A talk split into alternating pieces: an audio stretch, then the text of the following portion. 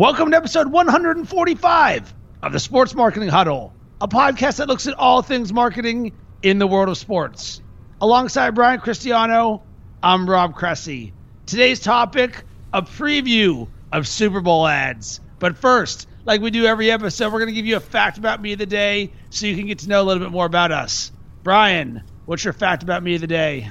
I am going to be live on uh, on WLNY here in New York, and then CBS New York a little bit later with Steve Overmyer at the sports desk. We're going to be tearing down uh, and building up the best and the worst of the Super Bowl commercials live on air. So if anybody's here in New York or gets CBS uh, nationally, I don't know when it's going to be on CBS though, but sometime after the game, uh, I'll be on there tearing tearing this stuff down. So you and I are kind of jumping into the to the top end now and then uh, I'll be live uh, Sunday after the Super Bowl talking about this stuff again.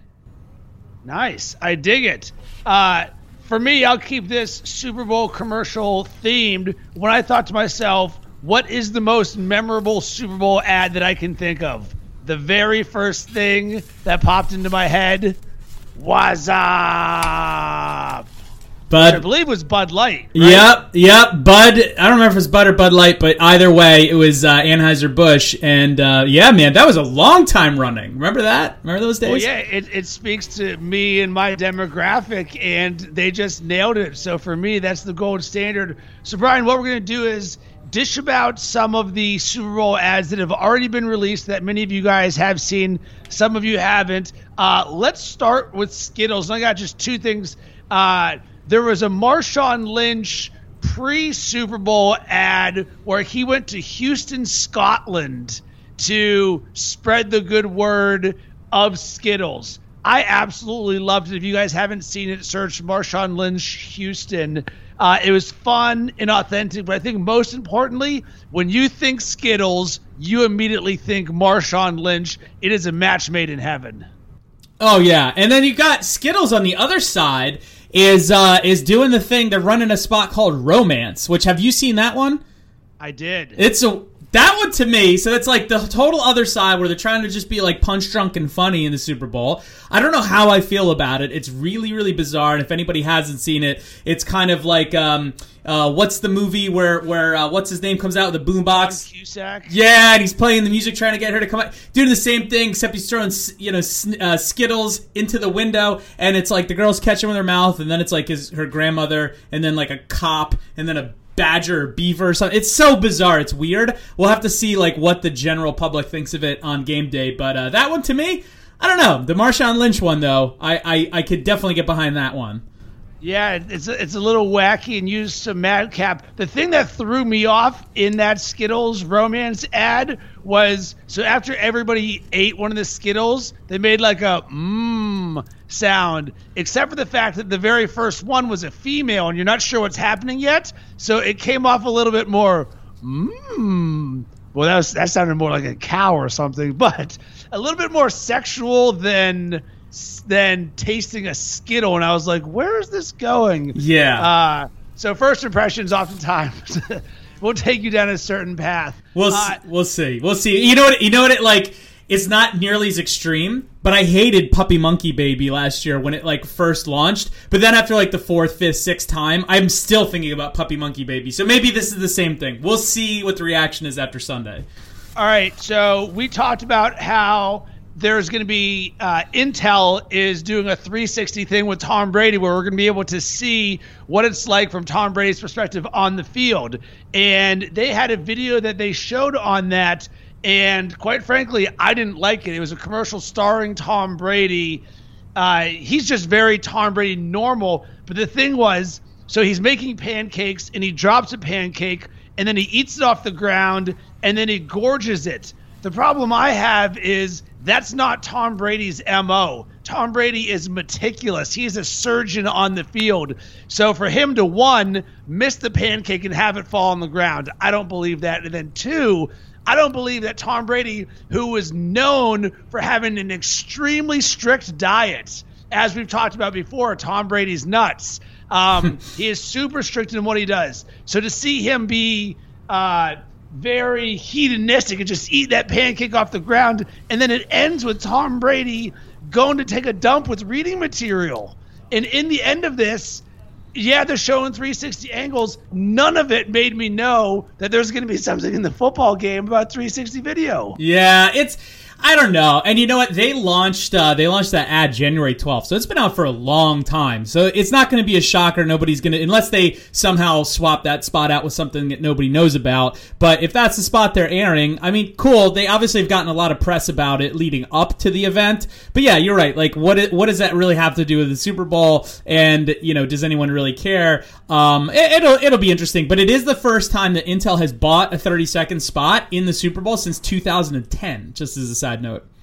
Uh, one that I absolutely loved. Shout out to Squarespace, who they nailed it. John Malkovich is in the ad, and they relate to something that everybody at one point has thought about. Somebody squatting on your name, whether it's a social media handle or a website. This ad was emotional, authentic, simple, memorable. Plus, you know what the product is Sign me up. Squarespace has done a really good job over the last couple years in the Super Bowl, and I'm a fan of John Malkovich, and it's like it's just it's exactly John Malkovich. It's perfect. It's you know him trying to register his domain name. They released uh like really long teaser version January 25th, leading up to the Super Bowl. Two days ago, February 1st, they released the actual commercial. So you know it's creating a good vibe. I think that one will probably do pretty well, at least especially with the older crowd. The younger crowd, they probably don't even know who the hell John Malkovich is, but I think our age group and up will definitely resonate with that. Um,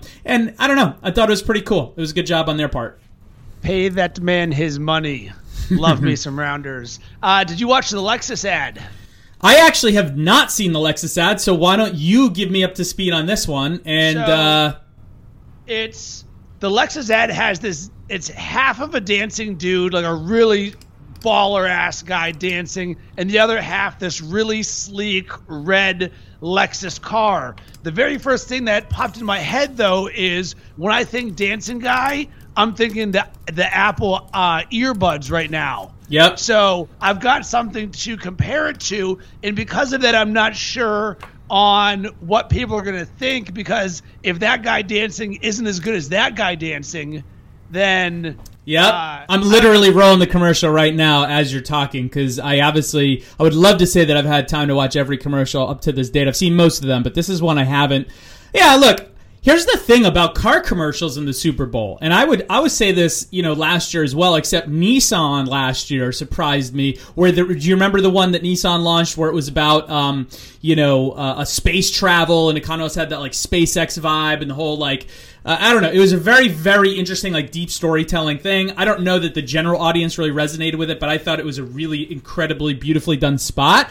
But the rest of the car commercials, this one included from Lexus, now that I just seen it, they always kind of go with like generic like something that kind of sticks out, but nothing that's super creative, nothing that's really super edgy. And it's like, you got a car, you got a Lexus. Like, why do we have some dude dancing around flashy? I don't know. I, I think that car commercials, to me, honestly, in the Super Bowl, year over year, have completely disappointed. This one, to me, is right up in that disappointment list. I did think the flow was good though of the guy dancing, and I actually wanted to see more of the different ways he could get into the car because he sort of slithers in like a snake. I was like, "Ooh, sign me up for some more of that." Yeah, like uh, look, there's some cool parts to it, but if you're thinking about like you spent how many millions of dollars on that on on the ad itself, and then also the time slot. And you, you have somebody dancing around a car. You gotta like, how much cooler stuff can you do with a car? Did you watch GoDaddy?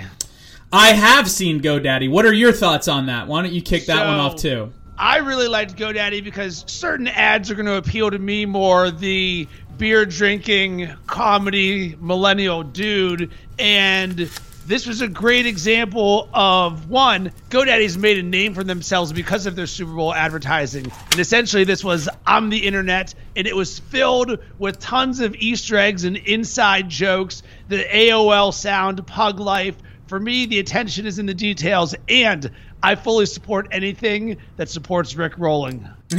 you can't go wrong there. I do agree. Obviously, um, you know, obviously GoDaddy has always done a really good job. They're always in for controversy on some way, shape, or form. Last year there's controversy. The year before there's controversy. So I don't know. It'll be interesting to see what the general consensus is from it. But GoDaddy always likes to try to push the envelope as far as they can, and uh, and also create a little insider type of a vibe. And they release for anybody who hasn't seen it, they released the full ad two days ago as well, February first. So you can go check that whole thing out.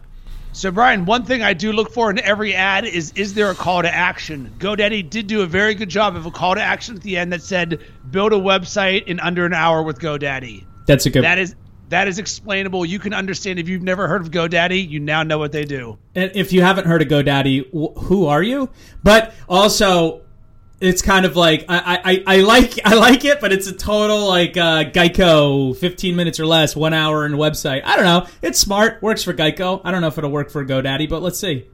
Quick tangent, Geico. Uh, I've noticed in some of the podcasts that I listen to, they're actually creating specific ads based on the demographic of the profile. So, for example, I listened to the Jalen and Jacoby podcast, which is sports and rap. They created a specific rap ad for that back nice. to the Super Bowl. Nice. Um, this one's nice and simple. Fiji water. Yep. So simple, untouched, Earth's finest water. Who else says Earth's finest water other than Fiji, which exactly nails what my perception of them is? One question for you: Is Fiji an official advertiser, or are they just one of the ones that's jumping in on the bandwagon? I thought I thought I saw that they were but I may. Be- oh, you're right. You're right. Sorry, you're you're right. 15 second commercial during the third quarter. Sorry, I had my uh, I had my notes that were over my other notes, and I didn't see Fiji on the list. But yes, you're right. 15 second commercial during the third quarter because that's the thing. And you and I, Rob, as far as the audience is concerned, you know, as we were kind of like, hey, like which which spots do we want to talk about? Which ones have we seen? Which ones haven't we? What what do we want to make sure that we do see before we start talking about the show? And the interesting thing that you and I talked about offline was as you start to go through this stuff, you go, wait a minute, wait a minute. There's a lot of advertisers that are making, quote, Super Bowl commercials that aren't actually official Super Bowl advertisers that aren't going to be broadcast nationally. And so that's, that's why my mind was there because you and I, one of the examples was what? Buffalo Wild Wings. We watched that. It has Favre in it. You're like, oh, that's actually, it's really creative. And then we're like, oh, wait a minute, they're not actually an official Super Bowl sponsor. So they're trying to hack it and create a quote Super Bowl commercial, but they're not an actual advertiser. So anyway, just to kind of fill in that gap so people aren't like, uh, what is Brian talking about? so uh, let's end on Bud Light. And I think we've seen two different ads. I think there's an official one and then there's a pre spot. Yep. Uh, the pre-spot was called "Be Between Friends," and I really think the Friends is their theme this year. Is uh, there's a ton of different moments between friends, and the the first one that I saw was just a guy who's doing a speech at a wedding, and then all of the different moments him and his best man had, and Bud Light's really about drinking with friends. But then the ad that you sent me, Brian, involved some throwback with Spuds MacKenzie, And why don't you describe that? So that one is very interesting. Obviously, you know, you're talking about Anheuser-Busch InBev.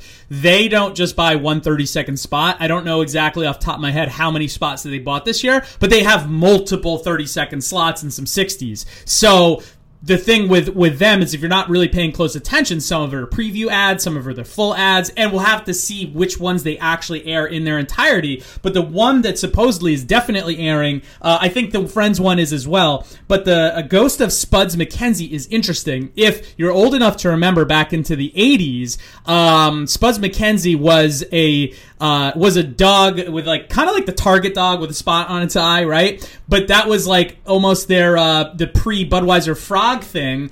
Um, and he was like a a staple of the Bud Light commercials. So they brought his ghost back this year. So they're to- totally going after the whole nostalgia thing, which is very interesting for me. Um, it still kind of works if you don't know who Spuds MacKenzie is. If you do know who Spuds MacKenzie is, this is a really cool commercial. If you don't, it's cool. If you do, it's awesome.